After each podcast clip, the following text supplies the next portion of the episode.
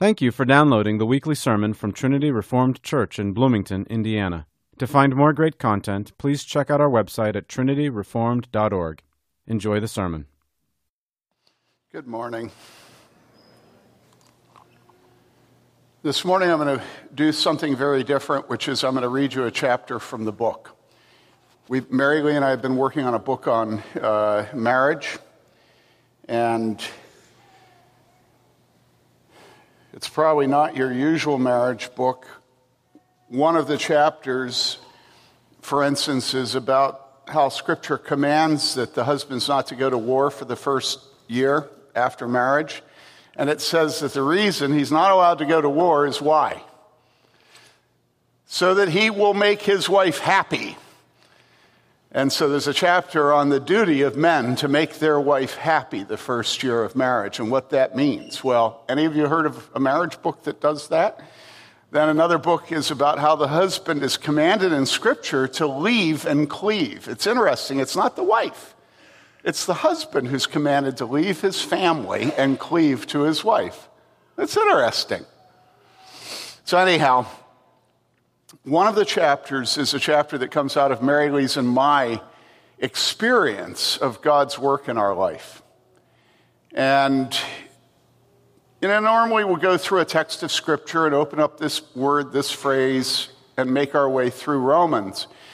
But at times in Scripture, the Apostle Paul will actually stop and tell the story of his life. He'll stop and give a testimony.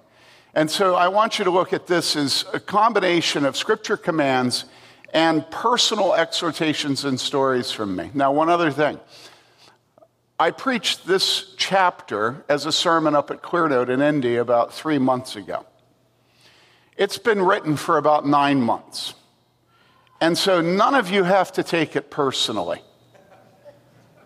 Okay? But because I'm your pastor, I have thought about all of you. And I have decided now you need this sermon. And I want every one of you to take it personally. You get that? It's kind of on the one hand this, but on the other hand that. Um, one of the main reasons I'm preaching it is I'm very concerned about those of you who are young and have recently been married or will be getting married soon. I don't believe that anything will have the impact on your life that your church will. Those of you this morning that graduated from high school, nothing it will have the impact on your life than the place you choose to feed from the Word of God when you leave this place. And so here it is. The previous chapter has been talking about the husband's duty to leave his father and mother and cleave to his wife. And so I, I, start in by saying it might help new husbands to leave their mother, their mama, okay, if they remember that the church is every Christian's mother. We all want mothers. On the battlefield, grown men cry out for their mothers. I, was, I never knew this until I hit a guardrail on 37 years ago and it was in real messy, uh, slushy snow. And I lost control of my little Honda Civic. And I knew what was about to happen, and I didn't know what would happen after what happened, what was going to happen would happen. And all of a sudden, I heard my voice go, Mother! I was like, What? Where did that come from? We all want mothers. On the battlefield, grown men cry out for their mothers. Mothers are precious, and God gives us one, but not the Blessed Virgin Mary. Rather, the mother God provides for his people is the church. Galatians 4 26 to 28, but the Jerusalem above is free. She is our mother. For it is written, Rejoice, barren woman who does not bear. Break forth and shout, you who are not in labor, for more numerous are the children of the desolate than of the one who has a husband. And you, brethren, like Isaac, are children of promise. So all of us with each other are brothers and sisters. We're not friends. because God has arranged for the church to be our mother and God has adopted us as, as our father. Who is the Jerusalem from above? Who is our mother? She is the household of faith. She is the church of the living God, the bride of Christ. Ephesians 5 25 to 27. Husbands, love your wives, just as Christ also loved the church and gave himself up for her so that he might sanctify her, having cleansed her by the washing of water with the word, that he might present to himself the church in all her glory, having no spot or wrinkle or any such thing but that she would be holy and blameless. As God is our true Father, from whom all fatherhood gets its name, so the church is our true mother. Here are John Calvin's words from five centuries ago, calling us to love and cling to this mother. Quote, but because it is now our intention to discuss the visible church, let us learn, even from this simple title, Mother, how useful, indeed, how necessary it is that we should know her. For there is no other way to enter into life unless this mother conceive us in her womb. Give us birth, nourish us at her breast And lastly, unless she keep us under her care and guidance until putting off mortal flesh, we become like the angels. Our weakness does not allow us to be dismissed from her school until we have been pupils all our lives. Furthermore, away from her bosom, one cannot hope for any forgiveness of sins or any salvation. God's fatherly favor and the special witness of spiritual life are limited to his flock so that it is always disastrous to leave the church. Unquote. then, similarly, Martin Luther, the reformer, five centuries ago, and you have to stop and think about what the church was like. What was the church at the time of Martin Luther and John Calvin? How much sin did it have? What was the scandal associated to her name?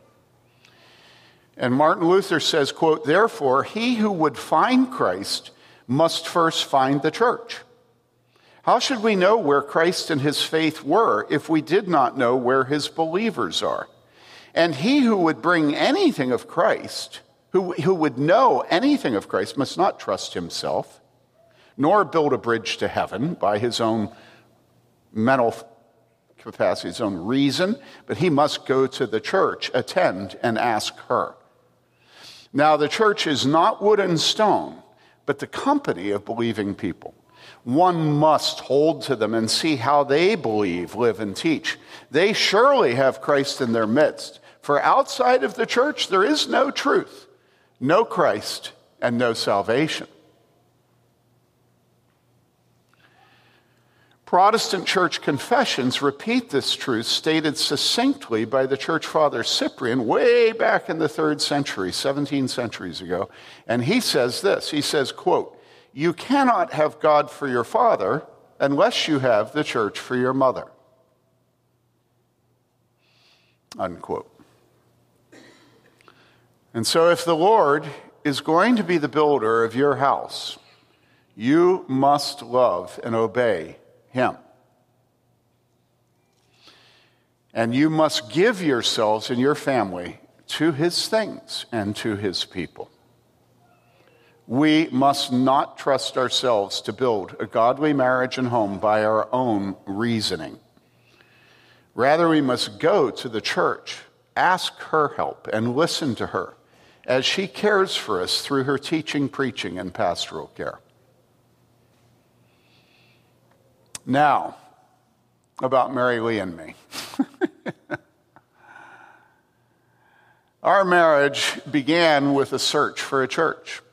After a honeymoon, we'd moved to Madison, Wisconsin. We began to visit Sunday morning worship services at Bible believing churches.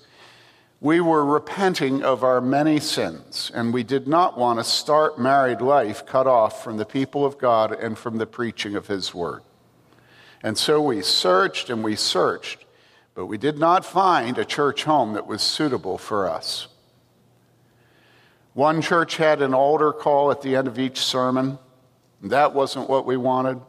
Another church had this or that we didn't like, and so it went until one Sunday afternoon, as I was reading Dietrich Bonhoeffer's little book, Life Together, I was astounded that Bonhoeffer was talking to and rebuking me and us.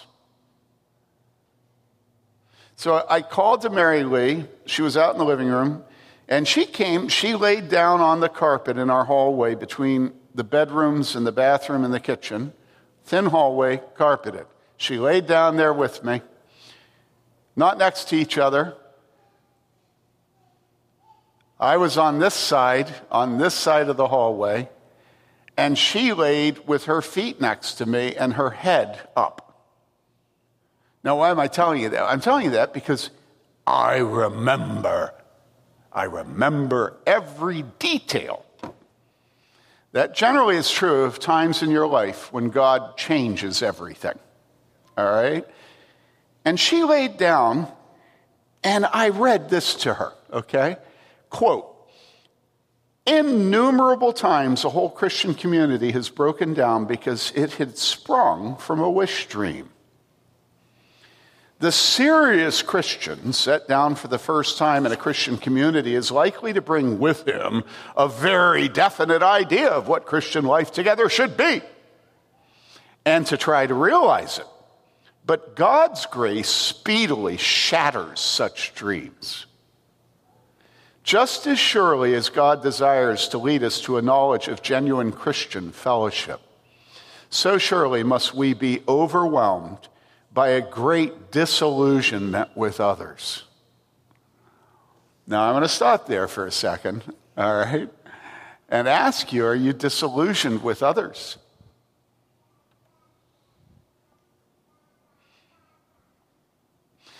I'm going to ask you are you disillusioned with your wife?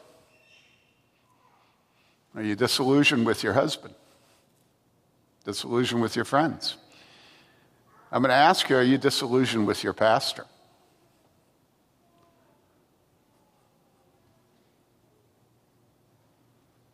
You're disillusioned with the women of this church, with the other kids and how they've treated your child. You're disillusioned with Southern Baptists today,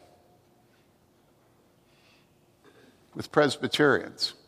You see, right now, I'm not having any problem with you because everybody's going to say, yeah, I'm pretty disillusioned right now. And I can think of a whole lot of people, including the people sitting right next to me, that I'm disillusioned with. I mean, as we get older, we get more appreciative also. But I mean, I think if you ask Mary Lee, is she disillusioned with Tim? I think you could find some sympathy in, in, in any criticism you came up with about me, and I know you all have them because I hear them all the time. Now, listen, the reason I stopped right here is watch Bonhoeffer's progression. I mean, I wasn't having any trouble owning what he was saying at this point. Yeah, yeah, yeah, I have certain standards for the church and its pastors and its what kind of preaching Yeah. Just as surely as God desires to lead us to a knowledge of genuine Christian fellowship, so surely must we be overwhelmed by a great disillusionment with others. All right, we're all there. Okay. With Christians in general. Yeah, yeah. And if we are fortunate with ourselves. You know, I remember that letter that you wrote Scott back when you were first married. Oh, oh, if I've ever seen a letter in which a husband is decimated by a wife, it was that letter. I think, I think it's fair to say she was disillusioned with you, you know. and I just got a kick out of it that it wasn't written to me. I felt so relieved. I remember another time when Rebecca um, uh, wrote something, and Mary Lee read it to me. She'd written it to Mary Lee, and when I got done reading, when Mary Lee got done reading it, I said, "I certainly hope Rebecca never writes a letter about me." you know? Listen, the question we all need to ask ourselves is not whether or not we can see other people's failures, right? Right? The question is whether we're disillusioned with ourselves, right?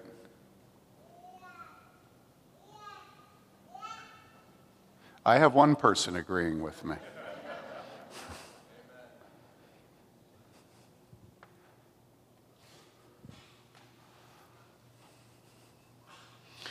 By, I'm continuing with Bonhoeffer. By sheer grace, God will not permit us to leave, even for a brief, a brief period in a dream world. Every human wish dream that is injected into the Christian community is a hindrance to genuine community, and it must be banished if genuine community is to survive.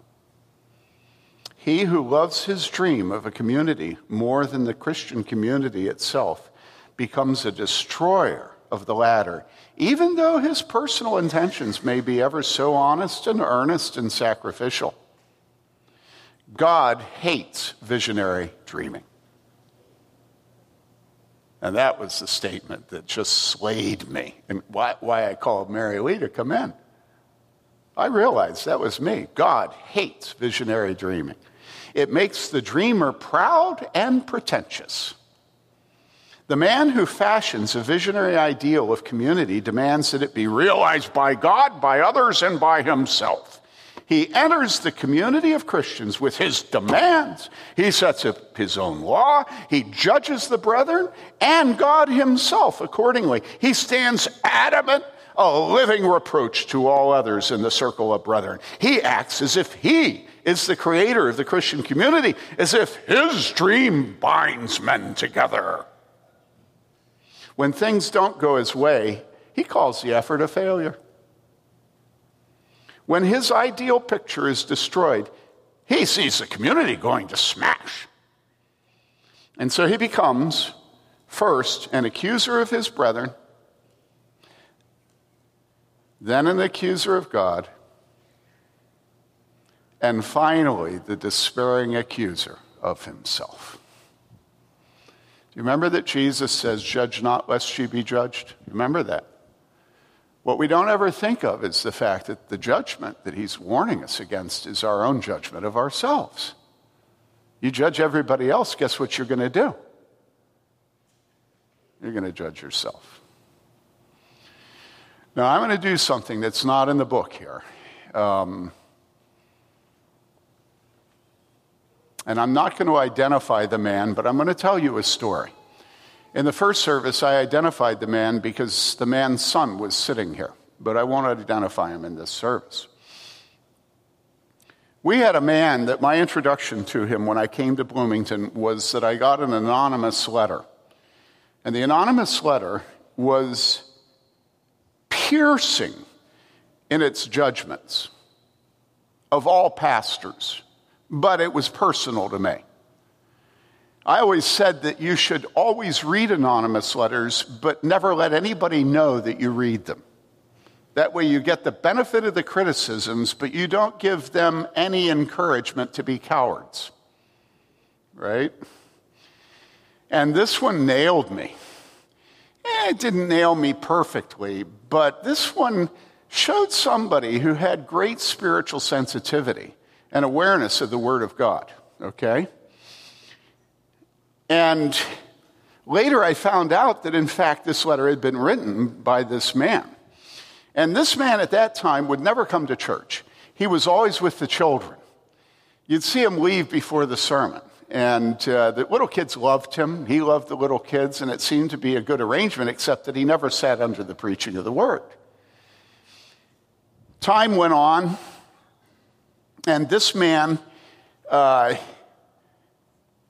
left that church, was in this church, and he would come to services fairly regularly until we began to have uh, contemporary instruments in the service, which at, at the beginning only meant that we had Nick Nugent playing a classical guitar with every single chord changing every note because that's what you had to do to not conflict with the people singing four part harmony in this church. So you had two baby grands, and then you had Nick going, blip, blip, blip, blip, blip, blip, blip, blip, you know? And so, yeah. And so it was interesting because it was a contemporary instrument. I had to plead guilty to that, but it was played as if it were an organ, you know? In other words, there was no problem singing parts. Uh, we weren't going, you know, electronic. But that was enough that he stopped coming to church fairly regularly. And it grieved me, but, you know, I didn't know what to do. So then one Sunday, his son, not the son here, another son, he, began, he was going to preach. Well, this son had been through a lot of difficult things. And he was a good preacher. And I wanted his father to approve of him. You know? Don't you often find yourself wanting sons to have their father's approval? You know? Is that really so difficult? Could we have sons approving, being approved? So, anyhow, I saw this man walking out right before the sermon. So I went over in the door of the church and I said, let's call him John. I said, John, don't, why are you leaving? Your son is about to preach. Would you please stay? Stay. Listen to your son. Sit under his preaching. It will be good. And he needs to know that you approve of him.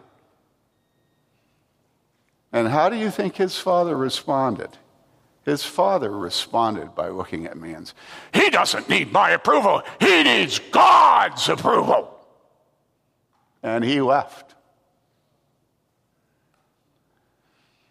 After a few, another year or two, this man simply stopped coming to church. We still had a good relationship with him.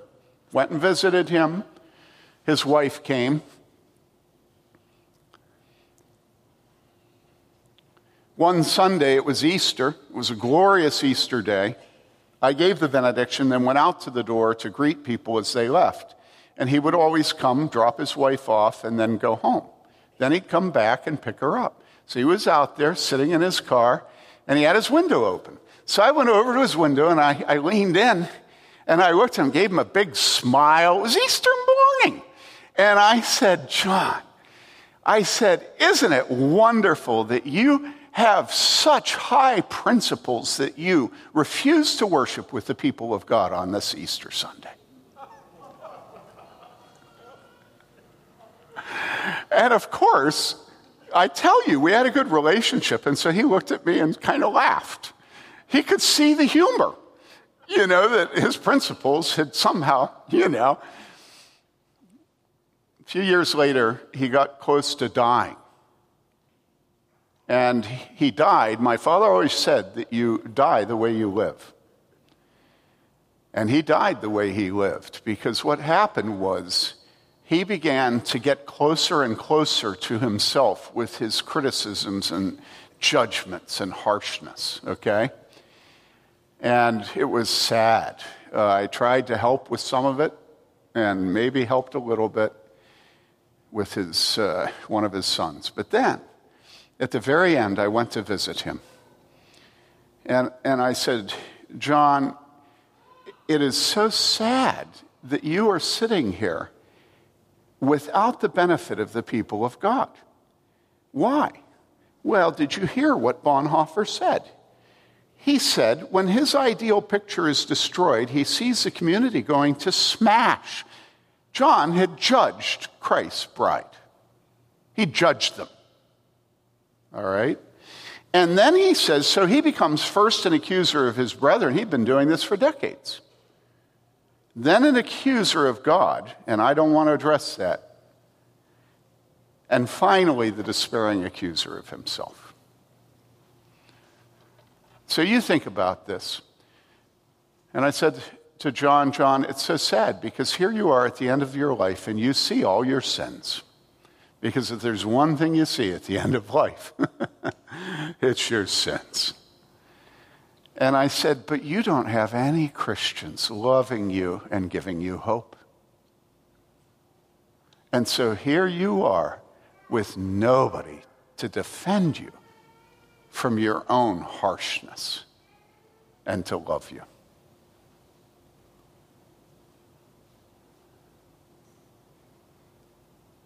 I want you to think about that, man.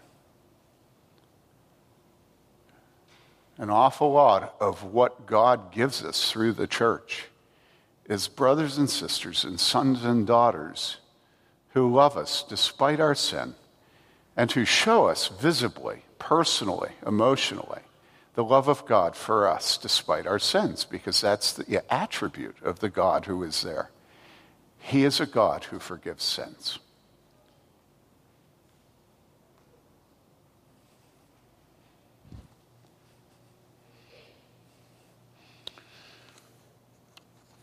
Picking up the chapter. And so, as I write today, I say this eight months ago, as I write today, the church is divided over COVID, and people are switching churches over it. And this will change, and not too long from now, it'll be something else. I've lived through a lot of these things that people use to judge and to switch churches over. This isn't a family centered church. People here don't homeschool. No one here has any of their kids in public school. I feel alienated. The church uses wine for the Lord's Supper. The church uses grape juice for the Lord's Supper. They have women serving communion. They don't have any women serving communion. People wear masks during singing and worship.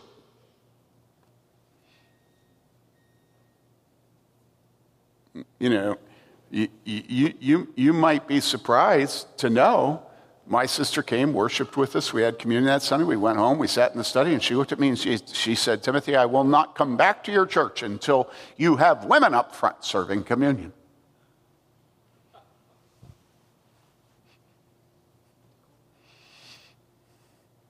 I looked at her. I said, You know, Deborah, it's not something we've overlooked, it's actually a principle.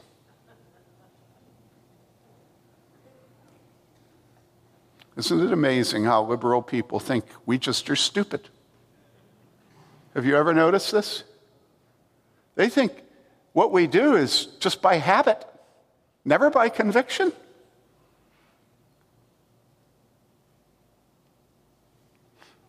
And by the way, yes, I have taken communion from a woman serving it.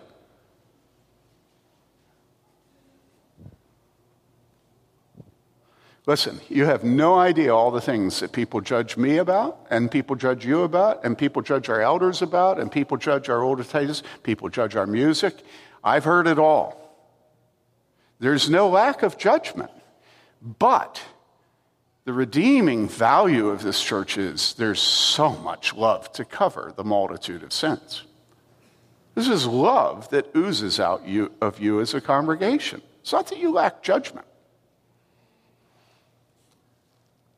So I've lived through these things.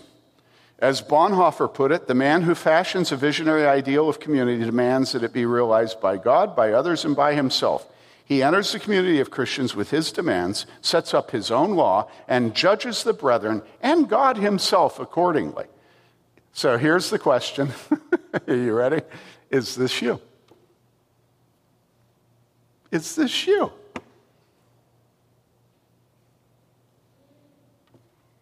Is it?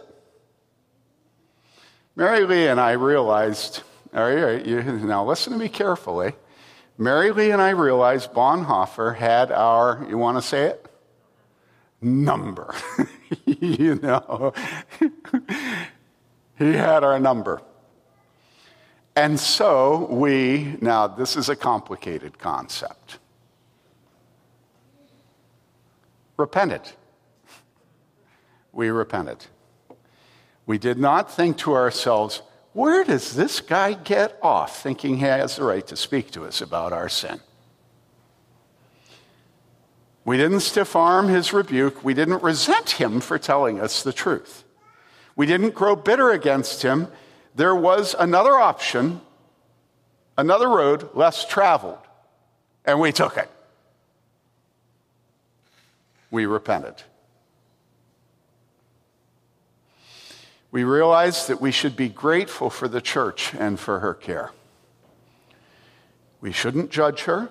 and thus we chose a church and stuck with her until several years later we moved from Madison to Boulder, where we joined First Presbyterian Church, and then to Boston for seminary, where we gave ourselves to First Pres in South Hamilton the three years that we lived there.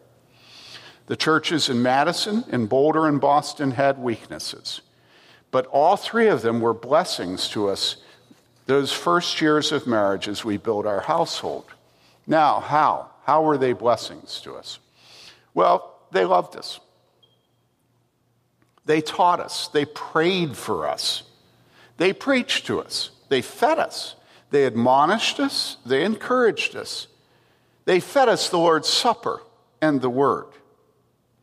One happy memory is Professor Charles Schaffel at First Pres in South Hamilton getting up early every Tuesday morning and driving to the church house where he prepared breakfast for the men who came to the early morning Bible study and prayer group. And then there were the many meals we ate in restaurants and in the homes of church members at each of the three churches. Reformed Church in Madison hired us to clean the church and allowed us to care for their high school children leading their youth group. First Pres in Boulder hired us, putting me to work teaching an adult Sunday school class, training their lay counselors, helping with their junior high youth groups, starting a small group, serving in other ways on their pastoral staff. As we left, they affirmed our pastoral gifts, taking us under care and supporting us financially through seminary. First Pres in South Hamilton allowed me to serve a pastoral internship among them, meeting each week with the pastor, leading worship, and providing my first opportunity to preach. But prayer. What would Mary Lee and I have done without confession of sin and brothers and sisters in Christ praying for us? Due to the sins of both husband and wife, you listening, Jerry? And Lee? You listening? They just got married. Welcome.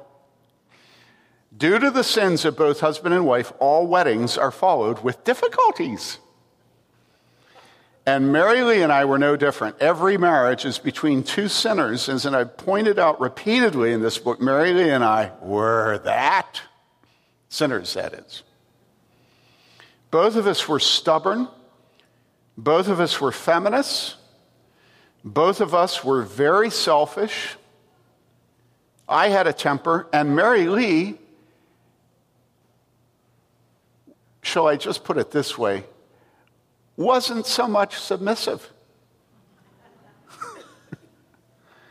Both of us had long been flirts, and that was very dangerous at the start of marriage.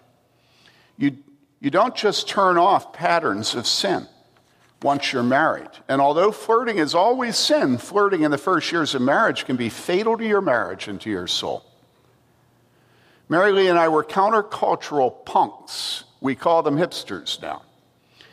And had pierced ourselves before anyone else was doing it. Living in San Diego, I'd seen an old sailor standing outside his store downtown every day when I was taking the work mail to the post office.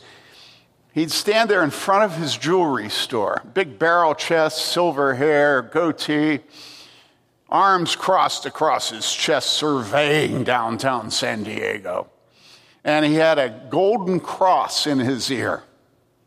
Well, I thought that he was pretty much a perfect expression of manhood, right? He looked to me to be a real man, and so I decided to get my ear pierced so I could look like a real man too. Mary Lee worked for a jewelry store in San Francisco's cannery, piercing customers' ears, and one day she pierced her nose and started wearing a diamond stud. Afterwards, the next time she saw her dad, he took his forefinger and said, You have something on your nose. And he tried to scratch the stud off her nose with his fingernail, you know.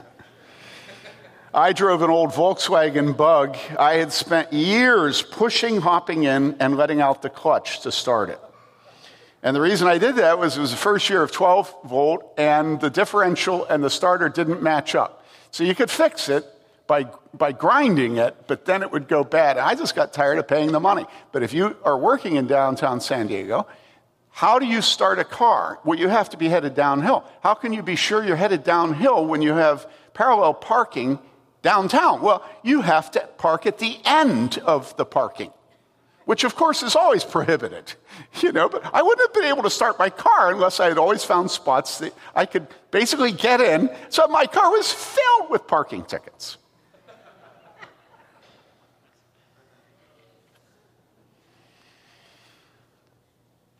Mary Lee had a perm. I hated it. My hair was down to my shoulders. And so there we both were, pieces of work. Are you with me? And these churches loved and accepted us. And then they prayed and they prayed for us. Dear reader, unless the Lord builds the house, the builders labor in vain, and so pray without ceasing. Never stop confessing your sins to other Christians and asking them to pray for you. You want God to build your marriage and household, so plead for his help and get others to plead with him in your behalf. I don't know that I've told you this story, but because my father was out on the road all the time when I was a teenager, he wasn't home. And when he was home, he wasn't home. and so when Joseph, our oldest, reached the age of becoming a man, I looked at Joseph and I thought, I was absolutely in despair. I was absolutely in despair. I had not a clue how to be a father to Joseph. and so, do you know what I did? I went to Tim Wegner and I confessed it. And I said, Would you please pray for me? You need to know that the church is a conglomeration of very sinful and very weak people. And listen, brothers and sisters, most of you know your weakness. And the remedy that God has for that is brothers and sisters in Christ. I can, I'll never forget. This isn't in the book, by the way. You're not paying for this part, okay? But I'll never forget. I have never been a good prayer person. And then Michael had Valerie Beato home on missionary furlough. And she taught her that year. And that year, Michael began to believe in prayer.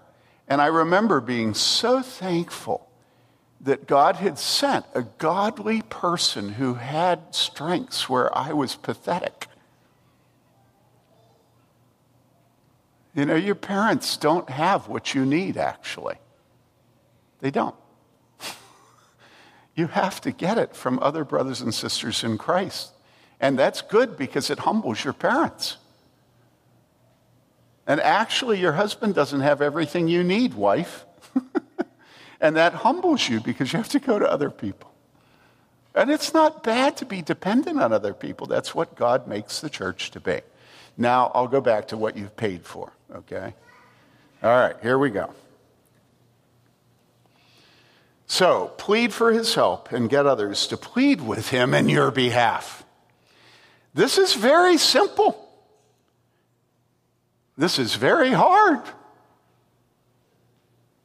Mary Lee and I found a prayer group that met each week at Covenant Presbyterian Church in Madison. It was led by a godly older couple named Elmer and Mitzi McMurray.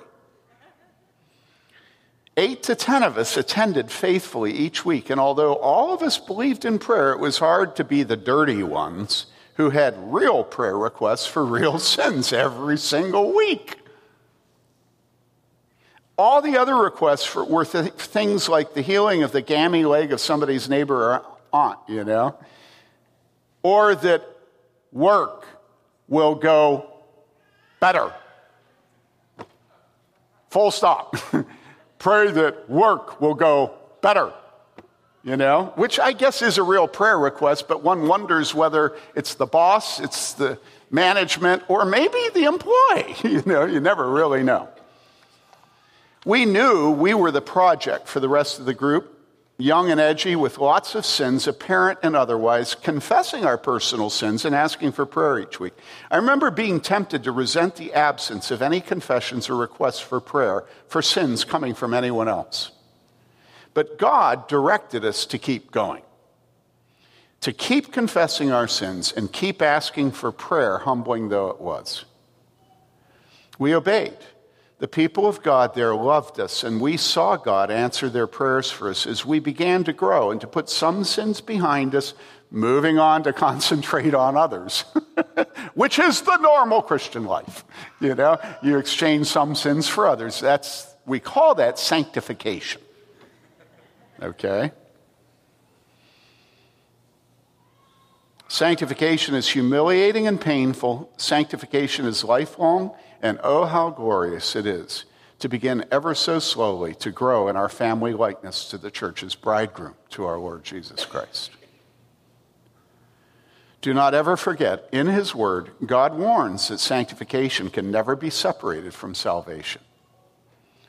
You must have it because Scripture commands us to, quote, pursue sanctification without which no one will see the Lord, it says, unquote. No, sanctification doesn't save us. But without sanctification, no one will see the Lord. And so, from the very beginning of marriage, fight your sin. And for this fighting, there is no substitute for the church of Jesus Christ. Her feeding, her admonishments, her worship, her preaching, her cleansing through the water of baptism and the milk of the word her fellowship around the Lord's table, where you hear that eternally helpful warning God's servant, your pastor, each time the church gathers around his table, he says to you from 1 Corinthians 11, 27 to 32. Whoever eats the bread or drinks the cup of the Lord in an unworthy manner shall be guilty of the body and blood of the Lord. But a man must examine himself, and in so doing, he is to eat of the bread and drink of the cup, for he who eats and drinks, eats and drinks judgment to himself if he does not judge the body rightly. For this reason, many among you are weak and sick, and a number asleep. But if we judged ourselves rightly, we would not be judged. But when we are judged, we are disciplined by the Lord, so that we will not be condemned along with the world. a wonderful statement about the church.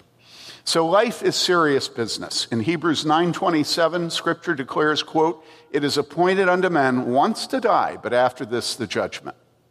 Unquote.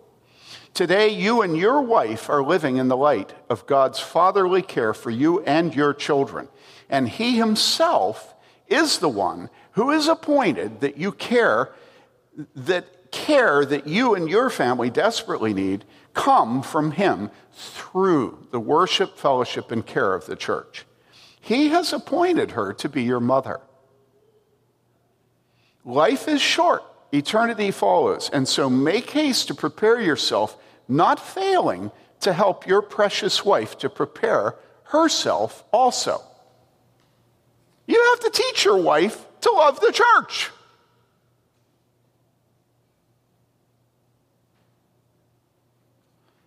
The marriage does not trump the church. It's probably the most scandalous thing in the church in America today. Everybody thinks that the church trumps the home. What do you think Jesus was saying when he said, hate your father, mother, your husband, your wife, your brother, sister? Does that establish the order? Yes. It is the church that is more important because it is the bridegroom of Christ. And the truth is, if you want to save your family and you want to save your marriage, focus on the church.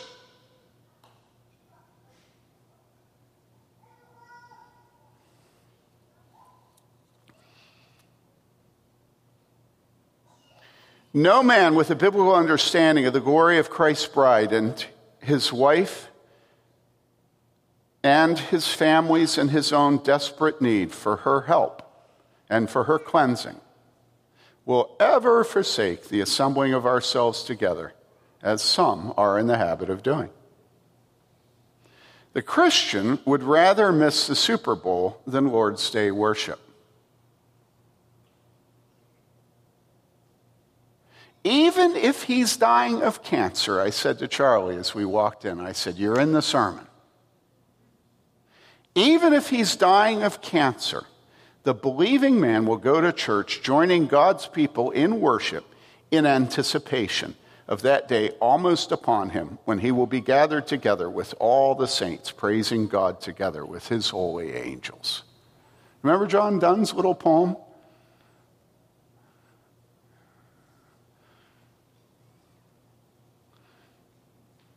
Since I'm going to that heavenly place, where with thy choir, I'm paraphrasing it, I will sing forever.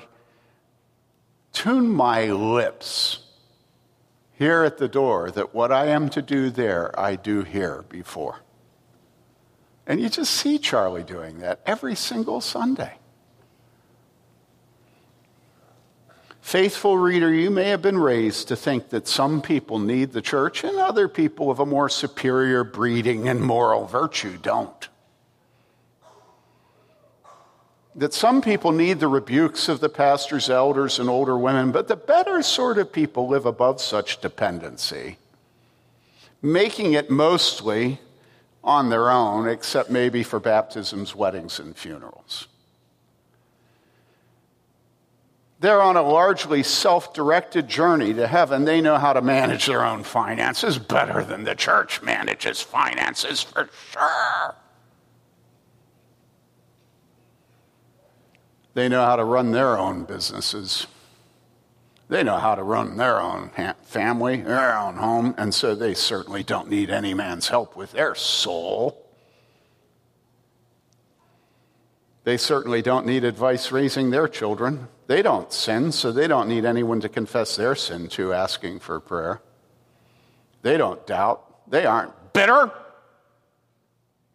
They don't steal. They have the libido under control. They don't argue. They don't even get angry. Except at things everyone should be angry about. Now, you know it's a joke, right? I'm making a joke because people that say they're not angry often are shouting at you when they say that, right? You've noticed this. I am not angry. And so, you know, people in the church, I don't have anger problems. You know? All right, you don't have anger problems. But you are angry that other people aren't angry about the things you're angry about, but you're not angry about them, but you think other people should be angry about how angry you, about the things you think you should be angry about. Right? We resist the tyrants. Oh, yeah? I haven't noticed. Because you're a tyrant, and I don't see any self resistance, self discipline, or humility. Oh, that's not the tyrant you're talking about. Okay, I, I got it. I got it. I got it. Have you noticed how we despise authority today? We all want churches with potlucks in living rooms and pastors in the pulpit. Are you with me? You see where I'm headed. Potlucks in the living rooms, pastors in the pulpit. We don't want pastors in the living rooms. We don't want elders in our kitchen. We don't need any older woman speaking to us about our motherhood or our housekeeping or our immodesty. Listen, I'm going to tell you. Those who think these things that I've just listed are fools. There's no better word than fools. They're just fools. Every believer and his wife and children desperately need the church Sundays and Mondays and Tuesdays and Wednesdays and Thursdays and Fridays and Saturdays when they prepare again for worship and fellowship the next day, Sunday. Listen, The minute Adam died, I'm sorry, but I'm processing my life through Adam's death now, and so you're going to have to live with it. You might have to leave the church so you don't have to think about him dying anymore. But the minute Adam died, I'm thinking to myself, oh no, that, that beautiful big house, what on earth? You know? That house defined Adam's existence, you know? Fixing it, fixing it up, planning it, cutting it, planning for it. And then I thought to myself, you know, I think yikes. I think maybe yikes. I didn't want to say it, didn't want to think it. And then I found out that Dawn had made a decision that in a while she was going to move and sell the house. And I was flabbergasted. You know, I was flabbergasted. I didn't even hear about it directly from her. I heard about it from, I don't know who it was, maybe Janet or Mary Lee or Grace Halsey, maybe, one of them. And so I said to them, Why? And they said, Because she knows she's going to need the church more and she wants to be closer. Isn't that pathetic? How weak that woman is.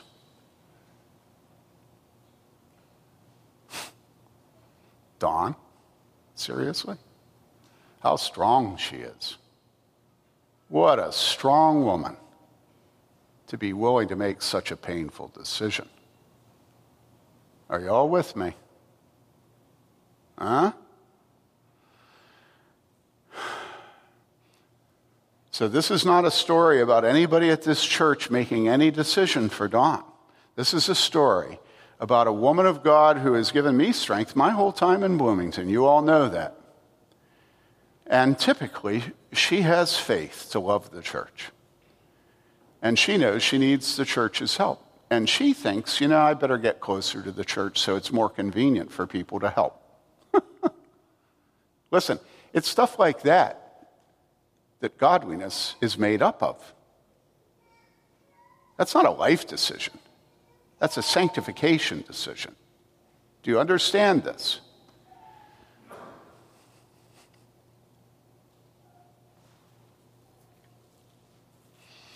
It's possible some readers think I write this because I'm a pastor, and if people don't come to church, I don't get to collect the offering and keep a lot of it for myself. Right? But no, dear one, without the church, we die. And I am not a pastor because I don't know how to work with my hands. And I'm not a pastor because I don't want to work with my hands. As a matter of fact, that's what I enjoy. As a matter of fact, I don't enjoy you. I mean, if you think about it, I've never told any of you that I enjoy you. What do I always say? I love you. I have, as, as pastors have happened to them, I have had my share of both men and women tell me that if I keep preaching the way I'm preaching, that they will stop paying me. And I have had the joy of knowing the truthfulness of what I'm about to say. And I look at them and I say, You think that if you stop paying me, that I'll shut my mouth. But I won't. Because I don't open my mouth because I get paid. I open my mouth because I love Christ and I'm gaga for his church and for the salvation of souls and for repentance. Every pastor, every elder, every older woman lives for repentance. Nothing gives us greater joy.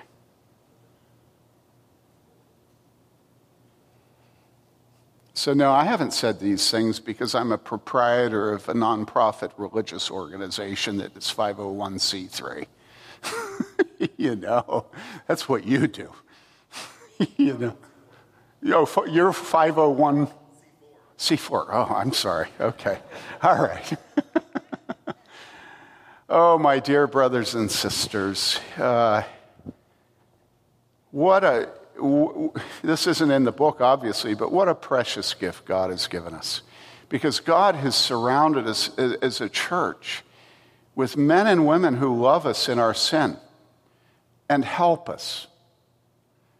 How brutal it's been to lose Adam. And think about all the times this last year that you have missed him, wanted him. And I mean, it's everywhere among us. And then think about how brutal it is for his family And we have a great debt of gratitude to God and to Adam to pay with these children and their mother.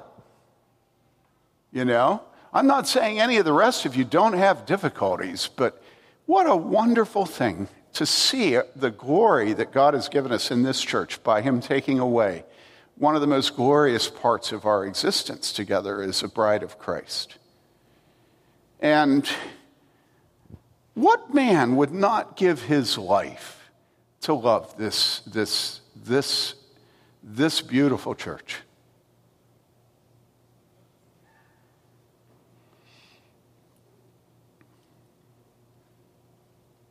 Mary Lee and I read in God's Word that the church has been given us by God to be our mother.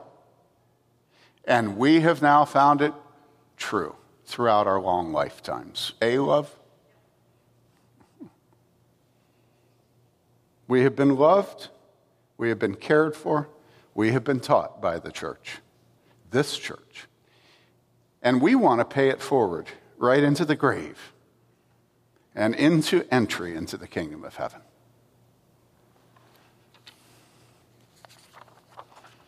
Jesus loves his bride. We love her too. Several times I've had to tell people that I wasn't actually doing this for money, but for love. Now, one last thing before we close this chapter, okay? Years back, I heard a pastor say that the best predictor of perseverance in Christian life was a lifelong commitment to the church. Now, of course, there are times when we have to leave a church and find another. Sometimes we move. I remember one year as a church when we were first starting, because it's a university community, I remember one year when we lost one quarter of the people of the church. One quarter. There are other times when, so we move sometimes. Sometimes the church moves. Sometimes the church moves into heresy. But putting such occasions aside, think of all the times that you have wanted to leave your church because you or your wife were bitter or angry or hurt or ashamed at your sin known and seen by the assembly of believers, or maybe just seen and known by the elders and pastors. Think of all the times you've wanted to leave because people in your congregation don't agree with you on gluten or bread making or masks. Don't do it.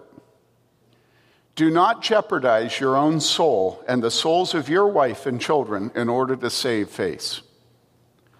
Do not jeopardize your salvation in order to satisfy your own preferences on secondary matters like frequency of communion, psalm singing, or musical instruments used to lead the praise of the people of God.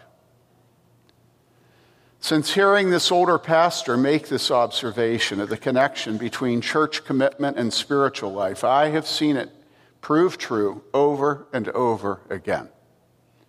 And now I add my own agreement to it. Sometimes Mary Lee and I go through the list of those who have left the church angry, ashamed, bitter, proud, or condemning. And we begin to name their children who are living in flagrant sin without any fruit of true faith. We don't do it often because it's so very sad. Many times, one of the elders or pastors warned the father or mother of the consequences of their pride and bitterness and judgmentalism, but to no avail. And it's shocking to see how many of these families have now gone through three, four, and five other churches after leaving us.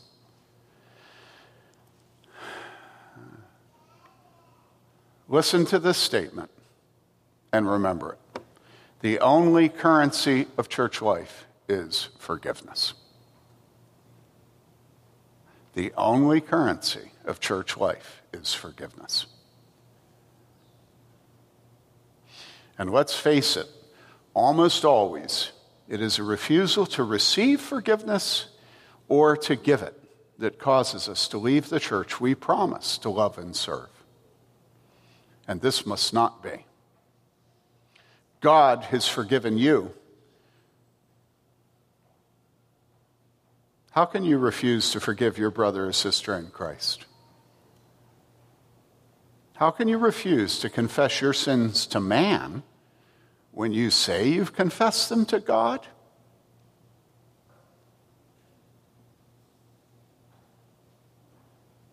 If you have left a church you are still bitter about, stop and consider this warning our Lord gave us quote, For if you forgive others for their transgressions, your heavenly Father will also forgive you. But if you do not forgive others, then your Father will not forgive your transgressions. As I was getting ready to preach this morning, I noticed that this had been put up on a social media page of a friend of ours who is a pastor up in um, near Muncie. And so I want to close by first reading the quote from the book. He, he gave a quote from a book.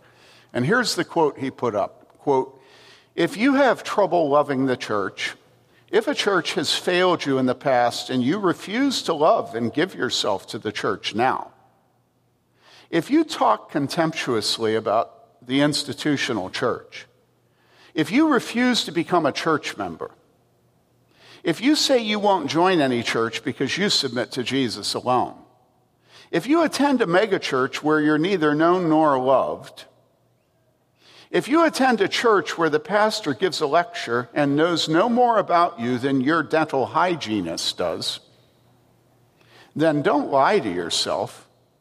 You don't love the church any more than a wife who is hurt by her husband and spends the rest of her life refusing intimacy with him.